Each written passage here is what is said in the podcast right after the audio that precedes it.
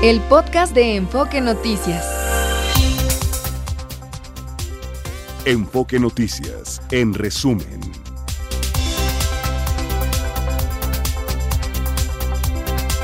Esta tarde el presidente López Obrador expondrá el paquete de reformas que enviará al Congreso en materia político-electoral, judicial, energética, de pensiones, salarios, entre otras.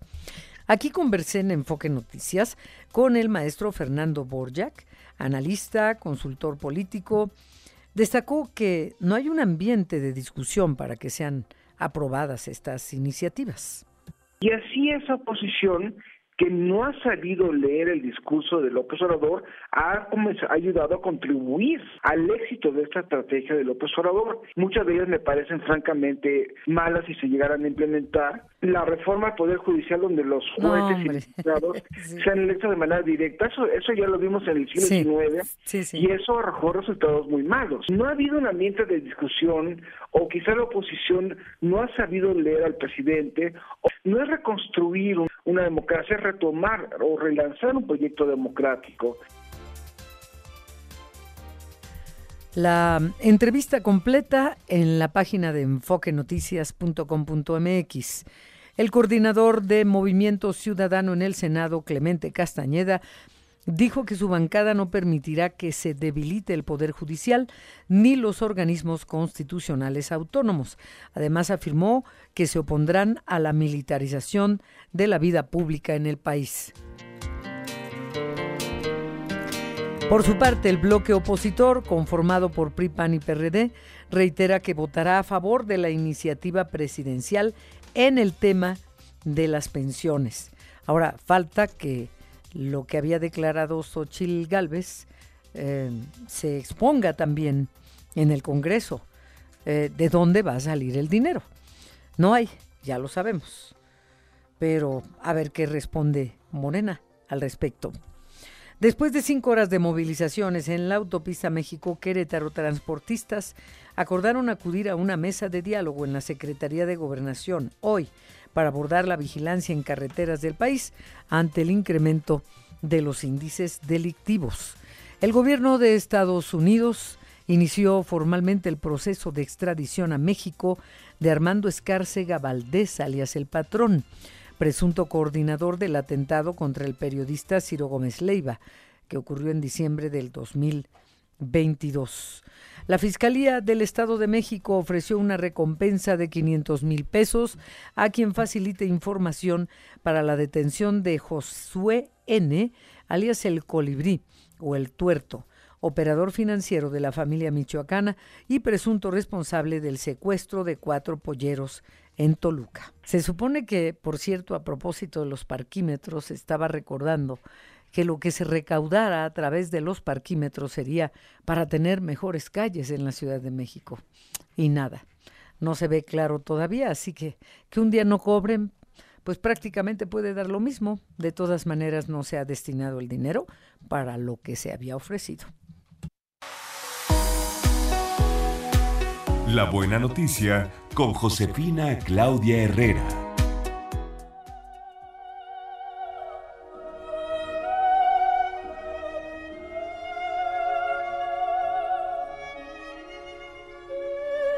Te traje esta música, Adriana, en este día festivo que vale la pena escuchar para pues estar como a tono con la gala de ópera que en próximos días se va a llevar a cabo por parte de la Fundación UNAM, ellos nuestros amigos, fíjate que nos están invitando a esto que están eh, pues organizando en beneficio, sabes, de la Universidad Autónoma de Guerrero. De hecho, pude platicar con el licenciado Dionisio Mid, él es el presidente de la Fundación UNAM y mira, aquí nos cuenta. A ver primero pues estamos muy contentos porque no cumplimos ya solo 30 años, sino 31 ahí en enero pasado. Así que la fundación pues sigue trabajando y sigue buscando estar presente siempre para ayudar a los jóvenes de muchas maneras, ¿no? Claro. Así que pues eso nos da muchísimo gusto.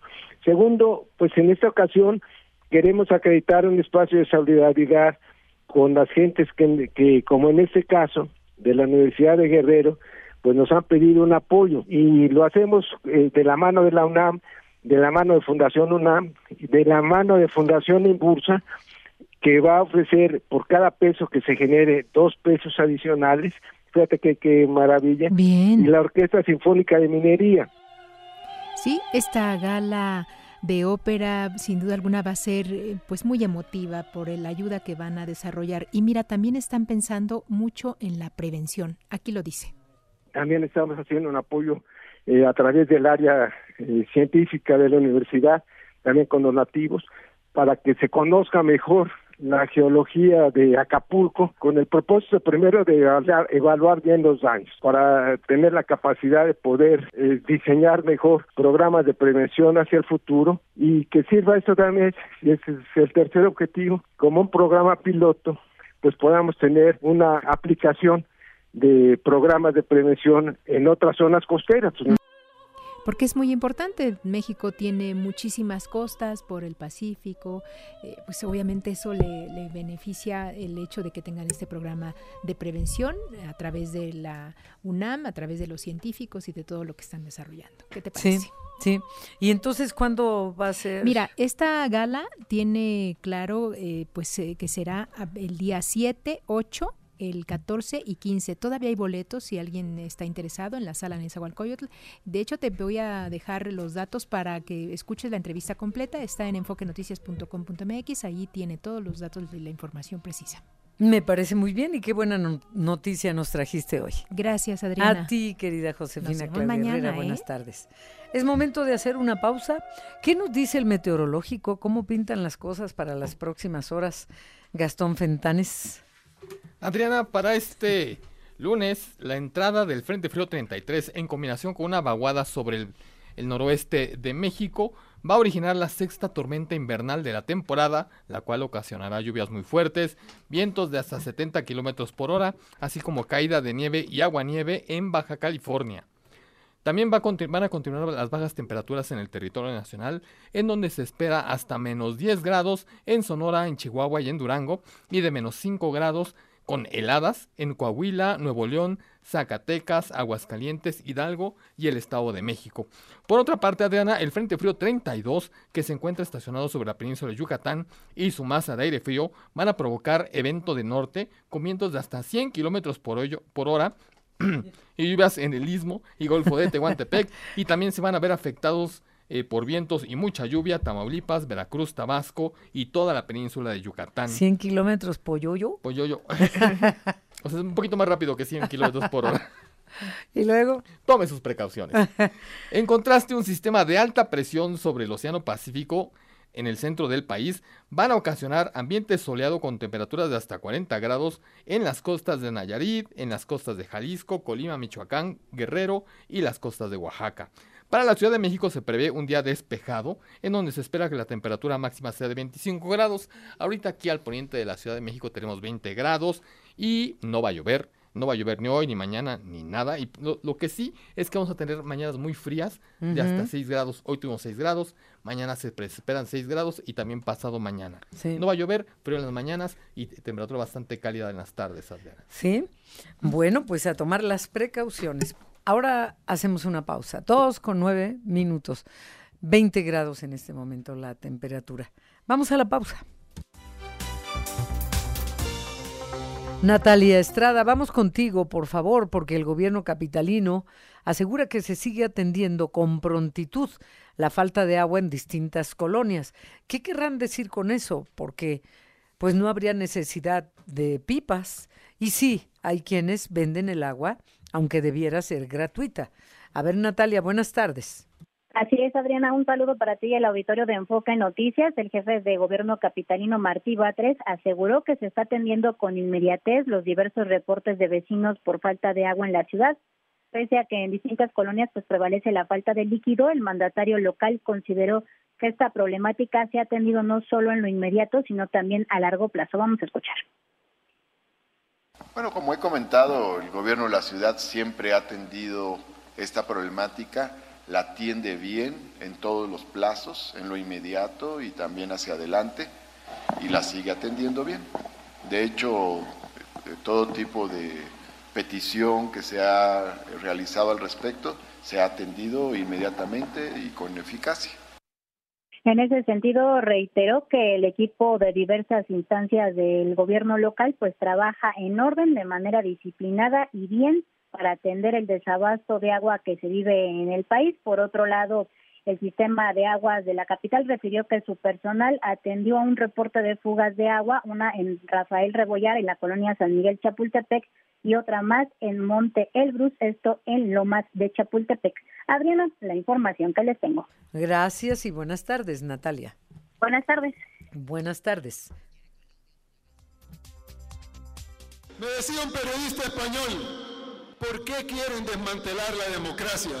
Y yo le dije, pero ¿de qué democracia nos estás hablando? Democracia significa el poder del pueblo. ¿Por qué va a venir un periodista español a decirnos lo que los salvadoreños tenemos que hacer? Porque la democracia es que los salvadoreños decidimos cómo los salvadoreños nos queremos autogobernar.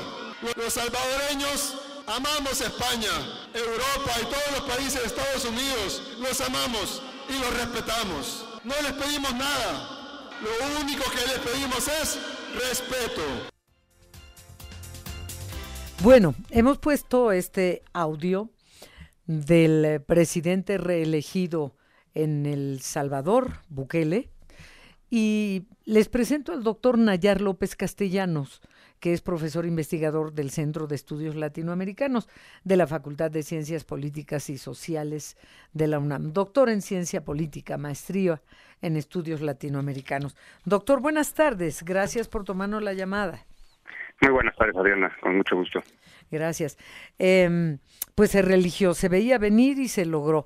Lo que llama mucho la atención también es que hubo un abstencionismo brutal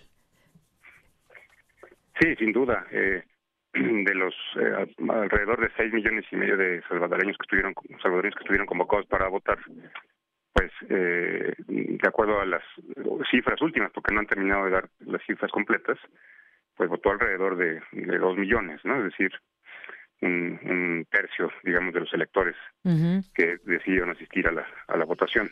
Sí, bueno, era tan grande ya la ventaja de Nayib Bukele que ni siquiera esperaron los resultados oficiales como van los tiempos acordados, sino que bueno, pues ya fue tan contundente el triunfo, así que estará Bukele cinco años más en un gobierno que ha sido muy polémico eh, sobre todo en materia de combate a la delincuencia, que hemos visto esas imágenes de cientos de hombres con, eh, eh, de rodillas, con las manos atadas atrás en la espalda, y pues es eh, la forma en la que él ha actuado y esto le ha dado tranquilidad a ese país para que decidan que el señor siga en la presidencia. Pero hay muchas opiniones sobre este, este actuar de Bukele. Eh, ¿Usted qué opina, doctor López Castellanos?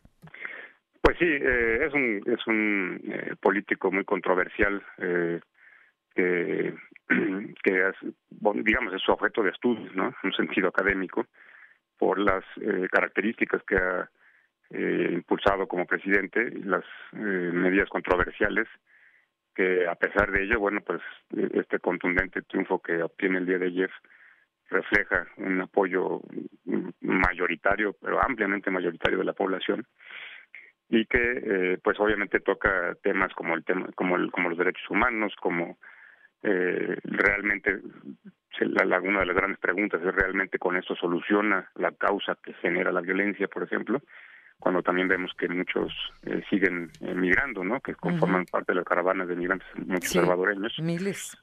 Y una dependencia eh, muy alta de, de, la comunidad salvadoreña que vive sobre todo en Estados Unidos, que son alrededor de 3 millones, que inyectan una muy importante cantidad de dinero a la economía del Salvador. Entonces, hay varios temas ahí cruzados, ¿no? Y, yo, y, y también, claro, uno que, que que se le cuestiona mucho, digamos, pues es este esta eh, forma de, de gobernar que muchos lo llaman como un dictador, ¿no?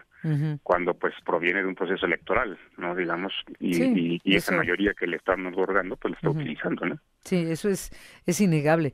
Pero si nos está hablando, doctor López Castellano, de tres millones de salvadoreños en Estados Unidos, más los que están circulando ahorita allá y los que se han ido quedando en México, estamos hablando de la mitad de la población del Salvador, que son seis millones aproximadamente, ¿no? Pero los salvadoreños dicen que el fin justifica los medios. Sí, sí, sin, sin, sin duda. Eh, precisar y nada más que son, digamos que son seis, eh, siete millones más o menos los salvadoreños, siete millones y medio. Los eh, convocados fueron los mayores de edad para poder votar y una comunidad que ya está que ya estaba viviendo en Estados Unidos desde hace mucho tiempo, sobre todo el conflicto armado que cimbró a este país durante la década de los 80 del siglo pasado, que era de alrededor de dos millones. Entonces sí ha salido mucha gente, ¿no? Y aún así, pues es en efecto una, una eh, acción muy pragmática, es decir, que eh, encerremos a los malos, ¿no? Diría que diría una frase muy muy simple, pero que, que devolvió o, o, más bien otorgó una seguridad que El Salvador no había conocido desde innumerables años en el pasado, ¿no? Porque los, los grandes conflictos marcaron el siglo XX y eh, después de la guerra, pues la, la, violencia se apoderó de este país a grados extremos de de ser una de las ciudades, el San Salvador, la capital, más peligrosas del mundo, ¿no?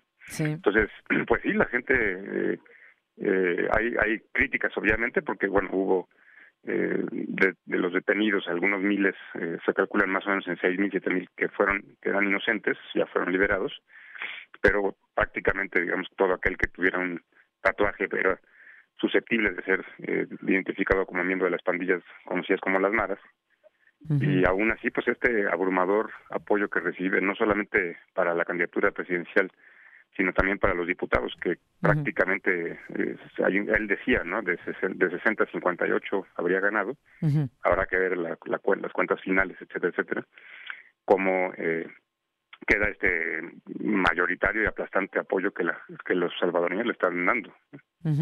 Ahora, con este triunfo arrollador, eh, ¿qué, ¿qué, va a ser de la, de la oposición? Pareciera que, que fuera a desaparecer ante la aprobación de Bukele para esta reelección. ¿Qué va a ser de la oposición? ¿O cómo tendrá que convencer, cómo tendrán que convencer eh, los candidatos de la oposición para que la gente siga creyendo en ellos y vote por ellos? Sí, claro, no, es que eh, sí es un, eh, un resultado en ese sentido muy eh, peculiar, digamos, ¿no? Muy fuera de, fuera de, fuera de, lo común, porque en efecto, bueno, a pesar de que el, segundo lugar lo ocupa el Frente Farabundo Martí, que fue es el partido político ex guerrilla, y el tercero la Alianza Republicana Nacionalista, que es el partido de, de la derecha salvadoreña, pues tuvieron un 7 y un 4% respectivamente, pero frente a una avasallante 80, ¿no? cómo construir un proyecto que convenza a los, salvadoreños en torno a cómo resolver los problemas más de fondo, ¿no? Porque pues meter a los aras a, la cárcel no soluciona directamente el problema de la pobreza que luego vuelve a generar sí. se incorpora en el mundo de la delincuencia, ¿no? Sí, no va a haber cárceles que alcancen. Exacto, exacto, o sea, tendrán que, que crear, digamos, un programa alterno tan convincente que pueda ir revirtiendo paulatinamente esta abrumadora apoyo que tiene el, presidente Bukele, pero sin duda eh, se ve muy difícil en el panorama, además porque estos dos partidos en particular habían gobernado eh, eh este, a este país centroamericano desde 1992, ¿no? Es decir, se habían alternado, bueno, primero gobernó Arena, luego fueron dos periodos del FMLN, pero eh, pues no, no resolvieron los grandes problemas, la delincuencia y la inseguridad siempre estaba creciendo, entonces es un reto mm, doblemente complicado porque es recuperar, no, no solamente construir un proyecto, sino recuperar la confianza que alguna vez tuvieron estos partidos para ser votados por la gente. No está, no está nada fácil y menos cuando la mayoría eh, del partido de Bukele aprobaron reducir el número de diputados y pues con el argumento de menos burocracia, pues eh, le queda prácticamente todo el pastel a, Bukele y, y, las expectativas de, de, los salvadoreños de que haga algo más que meter gente a la cárcel, porque si no, vamos a ver qué, pasan en los qué pasa en los próximos cinco años en El Salvador. Doctor Nayar López Castellanos, muchísimas gracias y buenas tardes. Muy, muy, muy, buenas tardes y con mucho gusto. Hasta luego. Gracias, hasta luego. Profesor investigador del Centro de Estudios Latinoamericanos de la Facultad de Ciencias Políticas y Sociales de la UNAM, doctor en Ciencia Política. Vamos ahora, a propósito de delincuencia, en nuestro país, civiles armados en Tamaulipas atacaron con armas de fuego a elementos de la Guardia Estatal en Reynosa y destruyeron cámaras de videovigilancia. Hacen lo que les da la gana. Enrique Jongitud, vamos contigo a Tamaulipas, por favor. Eh, buenas tardes, Adriana. Buenas tardes al, auditorio de Enfoque Noticias. Te comento que hoy Reynosa amaneció eh, bajo fuego cuando civiles armados atacaron con armas de fuego a elementos de la Guardia Estatal de Tamaulipas en Reynosa y destruyeron al menos cinco cámaras de videovigilancia, según confirmó la vocería de seguridad del Estado. Las versiones, Adriana, es que habrían eh, destruido 15, sin embargo la vocería solo reconoce que se destruyeron cinco y que hubo bloqueos y enfrentamientos entre elementos de seguridad y los desconocidos.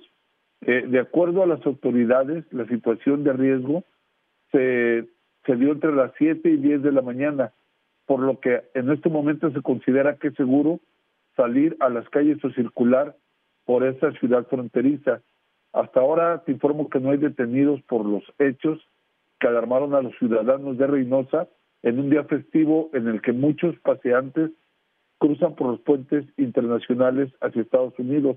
En este momento, Adriana, hay imágenes en redes sociales y de cámaras eh, de video donde los puentes internacionales de Reynosa, el puente Hidalgo, que cruza hacia McAllen, Texas, está repleto, eh, hay largas filas, principalmente de gente que circula de Monterrey hacia, eh, hacia Texas para hacer compras y aprovechar eh, toda clase de ofertas.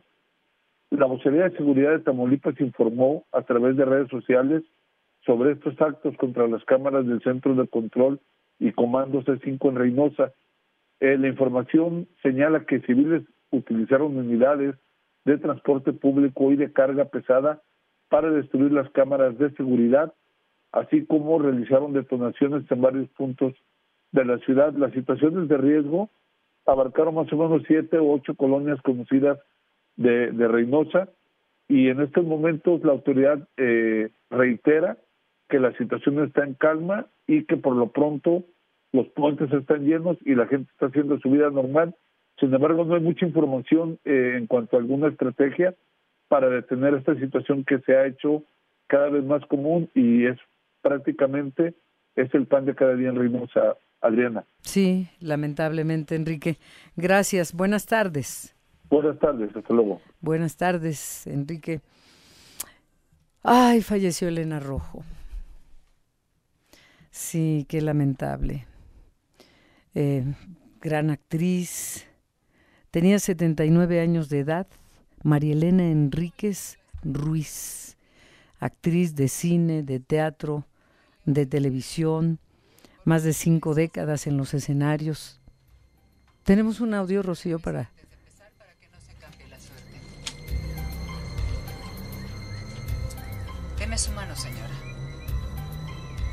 que en ella veré más claramente las cosas de su vida.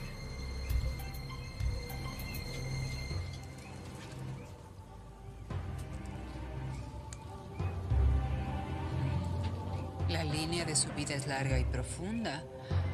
Ha vivido bien. Para dicha suya, el dinero ha llovido sobre su casa y nunca ha tenido que usar sus manos para ganarse el pan de cada día. En fin, descanse en paz. Muchas actuaciones a lo largo de todos esos años.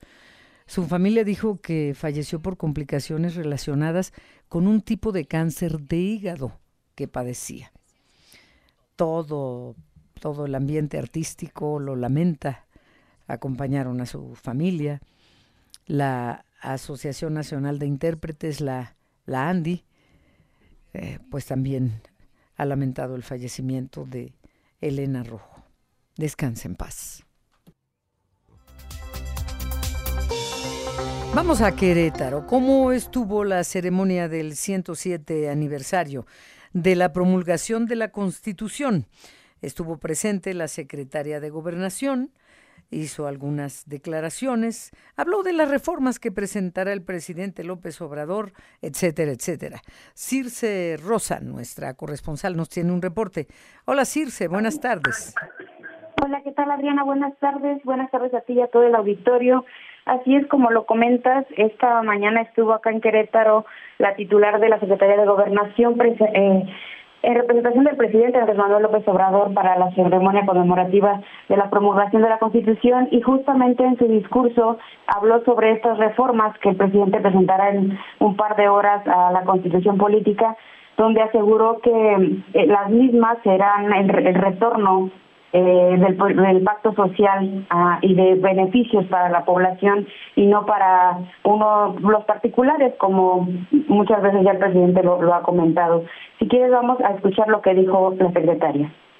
Las reformas que conocemos hoy y que vamos a conocer esta tarde junto con las de los últimos cinco años son el camino de regreso al pacto social fundamentado desde el pacto federal un nuevo pacto social con la llegada del humanismo mexicano a la Constitución, la salvaguarda de los derechos sociales, educación, salud y salario, la solidaridad como principio colectivo, una idea más amplia del desarrollo y del bienestar social.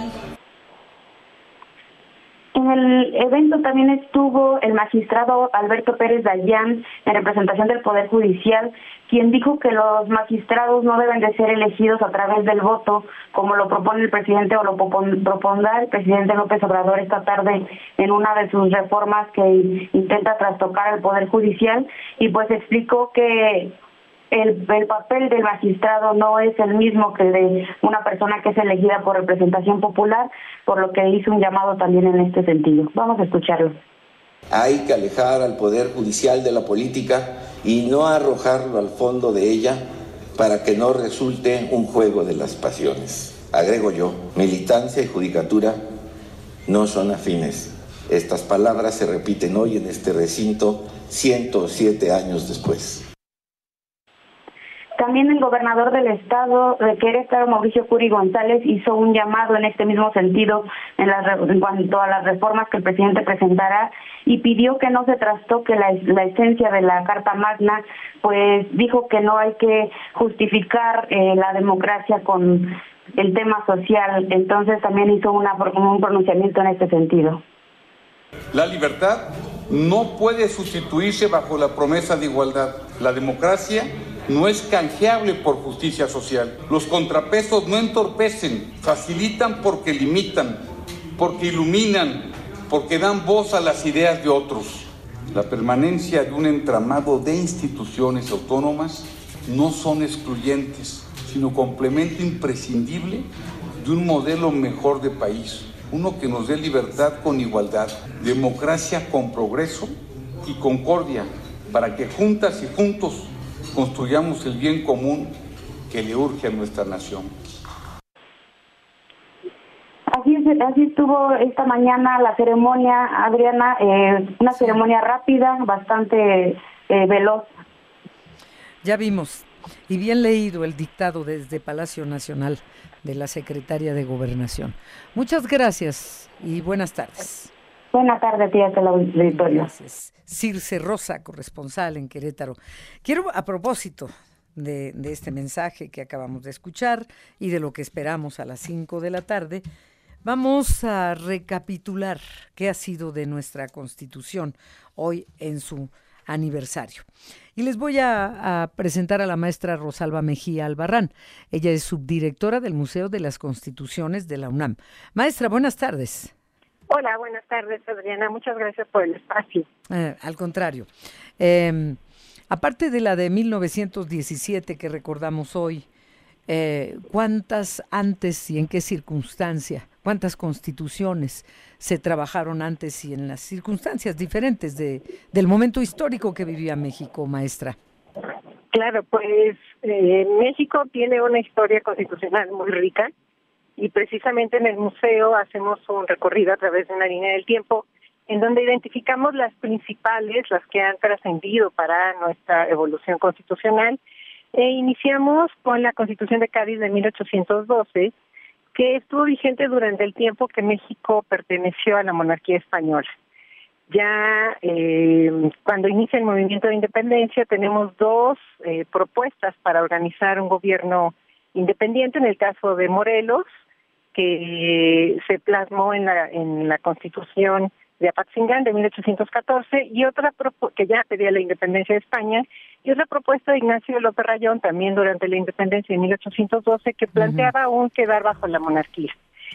Cuando México se independiza, su primera constitución eh, fue la de 1824. Después de esa hubo otras dos eh, documentos constitucionales que eh, rigieron a los gobiernos republicanos pero centralistas y después llegamos a la constitución de 1857 que restableció la República Federal.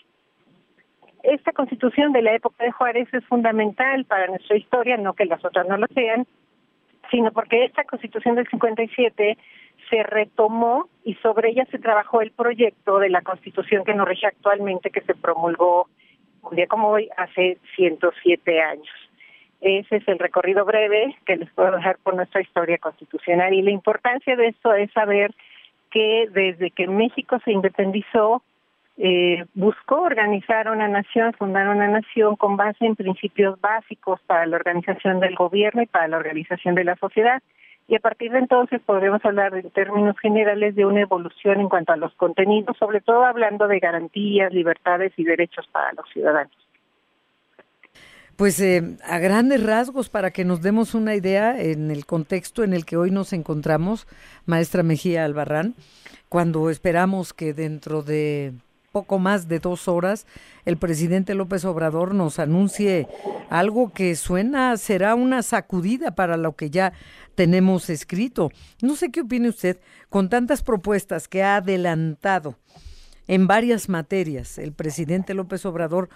Eh, se ha hablado también cada año de mejor hacer un borrón y cuenta nueva y hacer otra constitución para el siglo XXI, etcétera. ¿Usted qué opina, maestra?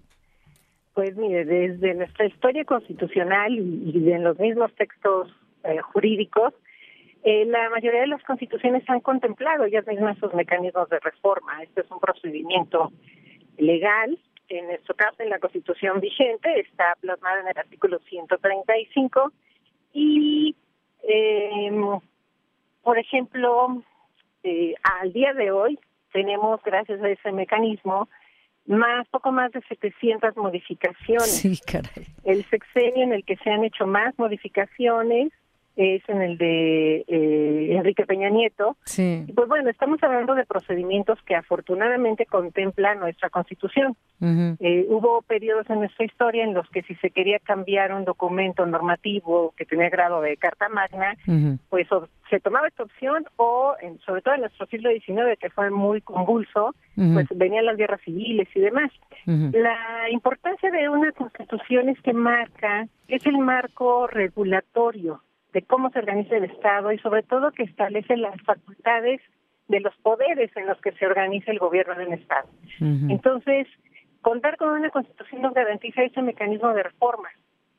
Lo demás ya es lo que ocurre en el Congreso, en el Congreso de la Unión, en la Cámara de Diputados, en la Cámara de Senadores o en conjunto, que tienen que aprobar con una mayoría de dos terceras partes cualquier reforma en los artículos constitucionales. Y otro candado que existe en ese sentido pues es que no solo dos terceras partes del Congreso de la Unión debe aprobar una reforma constitucional, sino que también debe tener la mayoría de cada una de las entidades que integran a la República, porque estamos hablando de una representación nacional. Sí. Oh, entonces, no, perdón, entonces que antes de hacerle una pregunta. Sí, dígame. Ah, no, eh, quería que continuara antes de hacerle una pregunta. Disculpe que la, pues, la interrumpí. Eh, comentaba que precisamente eso es, digamos que un segundo candado, un segundo paso fundamental para poder llevar a cabo cualquier reforma en los artículos constitucionales. Ya. Entonces, a ver, eh, la mayor cantidad de reformas a la Constitución fue en la administración pasada, también con el presidente Cedillo, pero ¿cuántas van en lo que va de la administración del presidente López Obrador? ¿Cuántas modificaciones a artículos de nuestra Constitución? Van poco más de 60, 64, 65. Mm. Más lo que pudiera acumularse con lo que escuchemos más adelante. Pero Así bueno, es. ya veremos qué pasa en las próximas horas y próximos días. Pero eh, también quiero pedirle, por favor, maestra Mejía Albarrán, subdirectora del Museo de las Constituciones de la UNAM, que invite a nuestro auditorio a una exposición temporal que está montada en el extemplo de San Pedro y San Pablo en el centro histórico de la Ciudad de México. ¿Qué encontraremos ahí? ¿Y por qué está en, en lo que fue una iglesia católica? Eh, por favor, maestra. Claro, pues el Museo de las Constituciones de la UNAM está ubicado dentro del templo de lo que fue el primer colegio jesuita de la Nueva España. Estamos hablando del siglo XVII. Eh, eh, con la ley de autonomía de 1927 de la UNAM, el templo del colegio pasó a ser parte del patrimonio universitario. Y eh, históricamente este edificio es muy importante, precisamente el antiguo templo de San Pedro y San Pablo, porque aquí se reunieron, después de la independencia, los dos primeros congresos constituyentes que, estuvo, que tuvo nuestro país. El primero fue durante la época del- de la monarquía del Imperio de Iturbide, que duró poco tiempo, y el segundo Congreso Constituyente se reunió en 1823 y trabajó en la redacción de la Constitución que promulgaría el 4 de octubre de 1824, que comentaba que es nuestra primera constitución como país independiente. Y precisamente esta exposición que se llama Fundar una Nación, el compromiso político, 1823-1824, expone de manera breve pero sustanciosa cómo fue que este Congreso que se reunió en este recinto universitario hace 200 años estuvo discutiendo cómo fundar a la nación, qué principios tenían que acordar los poco más de 100 diputados constituyentes que se reunieron ahí y empezaron a tratar de imaginar cómo debía ser la nación mexicana. El ejercicio de monarquía constitucional no había funcionado y ahora el consenso que tenían era que debía ser un gobierno republicano. ¿Cómo iba a ser la república? ¿Qué características? ¿Cómo iba a estar organizado? ¿Quiénes lo iban a integrar? ¿Qué estados lo iban a integrar? Fue todo lo que se discutió, se discutió hace 200 años en este recinto. Y es la razón de ser de esta exposición, que para nosotros es un preámbulo de la gran conmemoración que viene en el segundo semestre, el 4 de octubre, que como comentaba, se cumplen los 200 años de esta primera constitución que organizó al país, que fue la de 1824. Entonces los invito a que visiten esta exposición temporal que abrió el 31 de enero y cierra en el mes de agosto. Sí. Les recuerdo, si me permite, que está el museo ubicado en el centro histórico, en la calle del Carmen número 31. ¿Calle qué, perdón? Ildefonso. El Carmen, Ah, en la calle del Carmen. número 31, esquina San Ildefonso. Y abrimos de miércoles a domingo de 10 de la mañana a 5 de la tarde. El museo es para eso, pues, de la UNAM. Exactamente. Pero esta museo, exposición es temporal hasta cuándo, maestra? Hasta el mes de agosto. Ya. Y después eh, siempre está abierto al público con documentos importantes. Tengo entendido que fue ahí donde Agustín de Iturbide juró como primer monarca, ¿no? Así es. eh, Mm. Este recinto fue la sede parlamentaria, ahí se reunieron nuestros primeros con- constituyentes y así como juró ahí como primer, como emperador, pocos meses después presentó su renuncia, digamos, su abdicación. ahí mismo. Ahí también ante la representación nacional. Ya.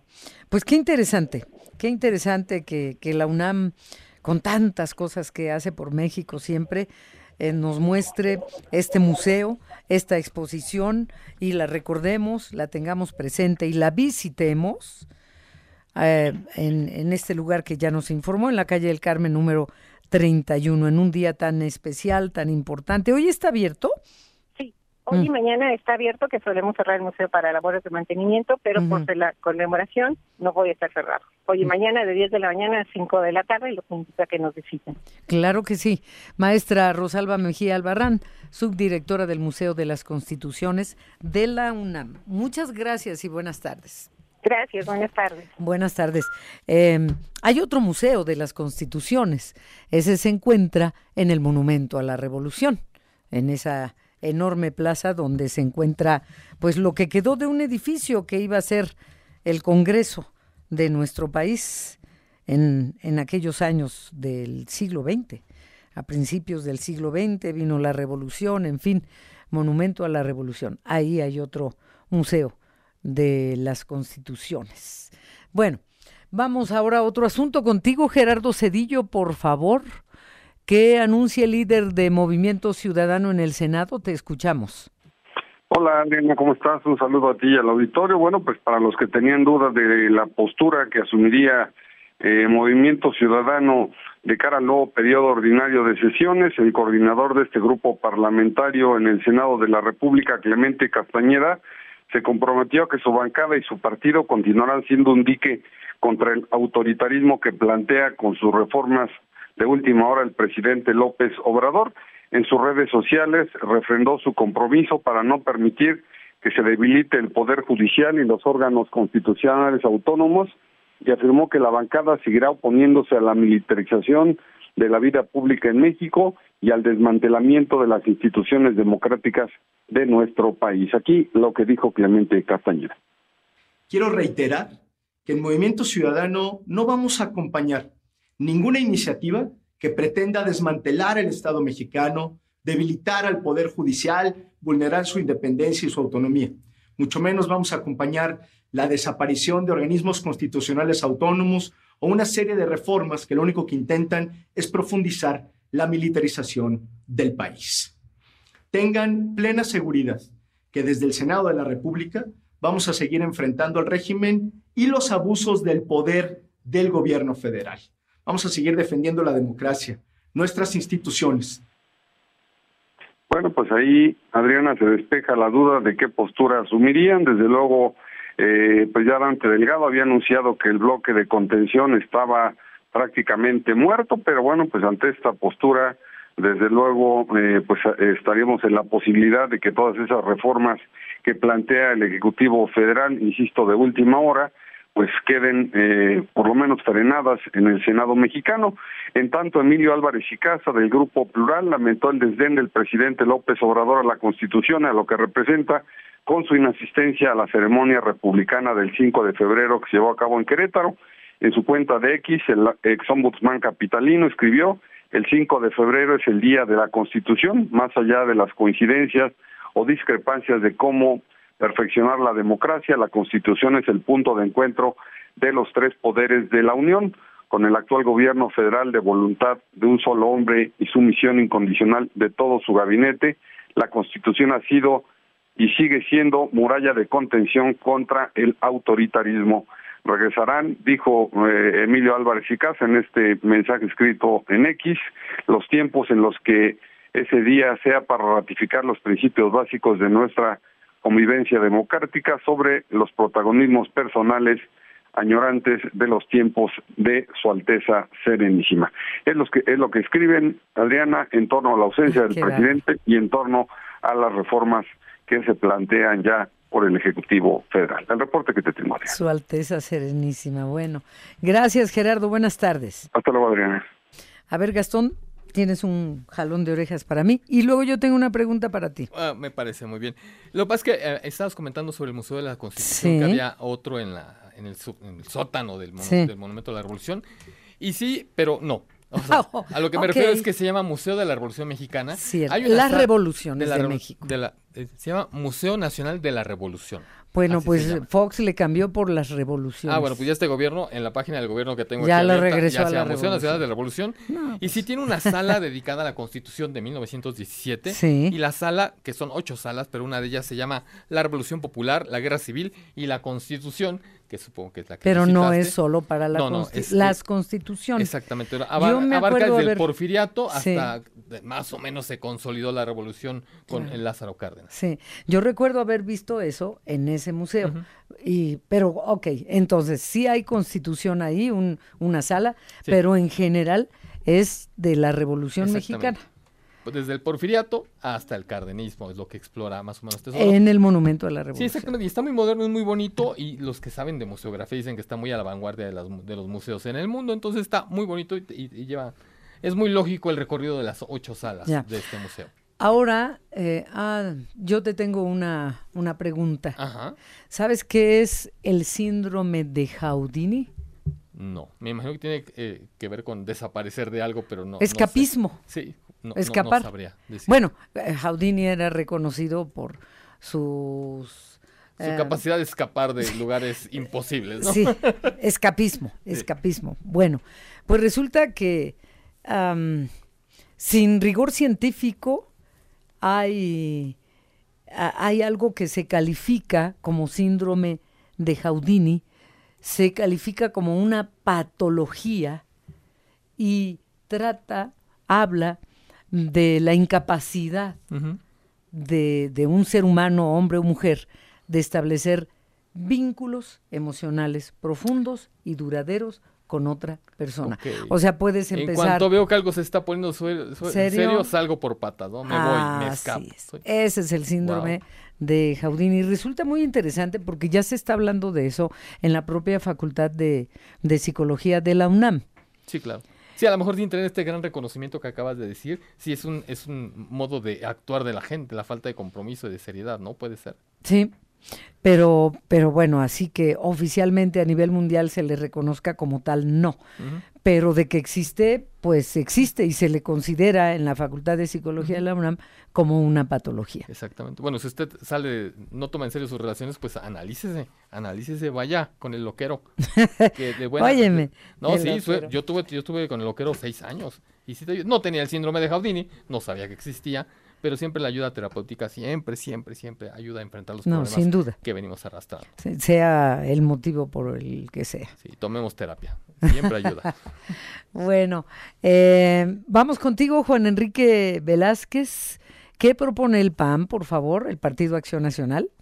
Con mucho gusto, Adriana. Saludos, amigos de Enfoque en Noticias. La bancada del Partido Acción Nacional en el Congreso de la Ciudad de México busca asegurar a través de la ley Ulises que la persona que asuma la titularidad de la Fiscalía General de Justicia Local ante ausencia definitiva cumpla con los requisitos que establece la Constitución y la ley.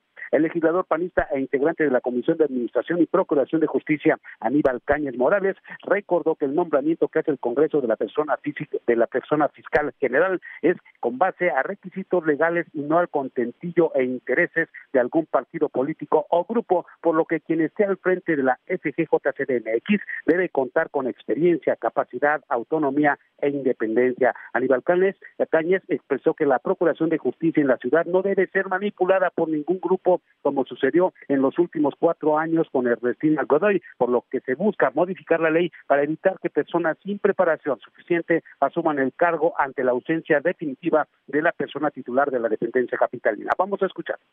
A través de esta iniciativa, las y los diputados del PAN buscamos garantizar que la persona que quede al frente de la Fiscalía General de Justicia de la Ciudad de México ante la ausencia definitiva de la persona titular sea un perfil que garantice contar con la preparación necesaria y el cumplimiento de los requisitos legales y constitucionales.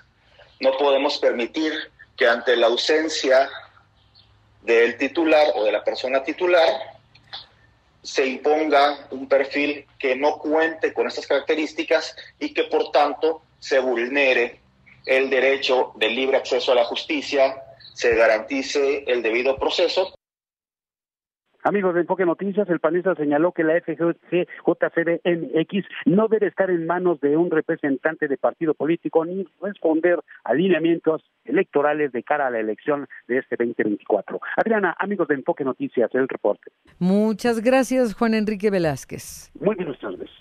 Gracias. Bueno, pues sí, hubo corrida de toros ayer y va a haber hoy, que es el aniversario de, de la Plaza de Toros México entre un juez a favor, otro juez en contra de las corridas de toros. ¿Y qué opina sobre eso el jefe del gobierno, Martí Batres? Natalia Estrada, vamos contigo, por favor. Claro que sí, Adriana, un saludo para ti y el auditorio de Enfoque Noticias. El jefe de gobierno capitalino Martí Batres se pronunció a favor de que se lleve a cabo una consulta ciudadana para definir el futuro de las corridas de toros en el país, aunque advirtió se deberán revisar los plazos establecidos en la ley para su realización. Vamos a escuchar. Bueno, no debe descartarse que se haga una consulta al respecto, sin embargo hay que revisar muy bien los tiempos que marca ahora la ley, porque las consultas tienen ciertos tiempos, plazos, ya sean propuestas por el gobierno o propuestas también por los ciudadanos, porque también se pueden proponer por la ciudadanía, pero tiene ciertos tiempos y yo lo que veo ahorita es que estamos ya a cuatro meses de, un proceso electoral ya muy definido. No sé habría que revisar cómo andan los tiempos para la realización de una consulta. El mandatario capitalino señaló que deberá definirse si existe el tiempo suficiente para que sea solicitado ante las autoridades electorales un proceso de esta naturaleza. Batres insistió que su postura es en contra del maltrato animal y en un tema tan controversial como este, las diferentes opiniones se respetan. Adriana, la información que les tengo. Gracias y buenas tardes, Natalia Estrada. Buenas tardes. Buenas tardes.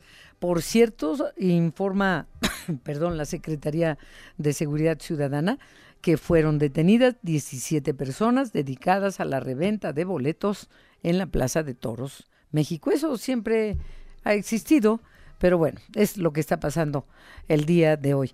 Eh, queremos agradecer a a una señora que se llama Cristal. ¿Qué es lo que nos dice de nuestro auditorio? Así es, Cristal nos manda un mensaje vía WhatsApp. Dice, reitero mi agradecimiento por las cortesías de ayer para el evento de danza folclórica de Amalia Hernández. Estuvo súper, duró dos horas y me daban ganas de bailar con, y con ellos al recordar los pasos, movimientos y faldeo que aprendió en la preparatoria cuando perteneció al grupo representativo de la misma. Todo excelente. Gracias, Cristal. Qué hermoso. Y también, Adriana, queremos agradecer a quienes han interactuado con nosotros eh, a lo largo de este programa de hoy.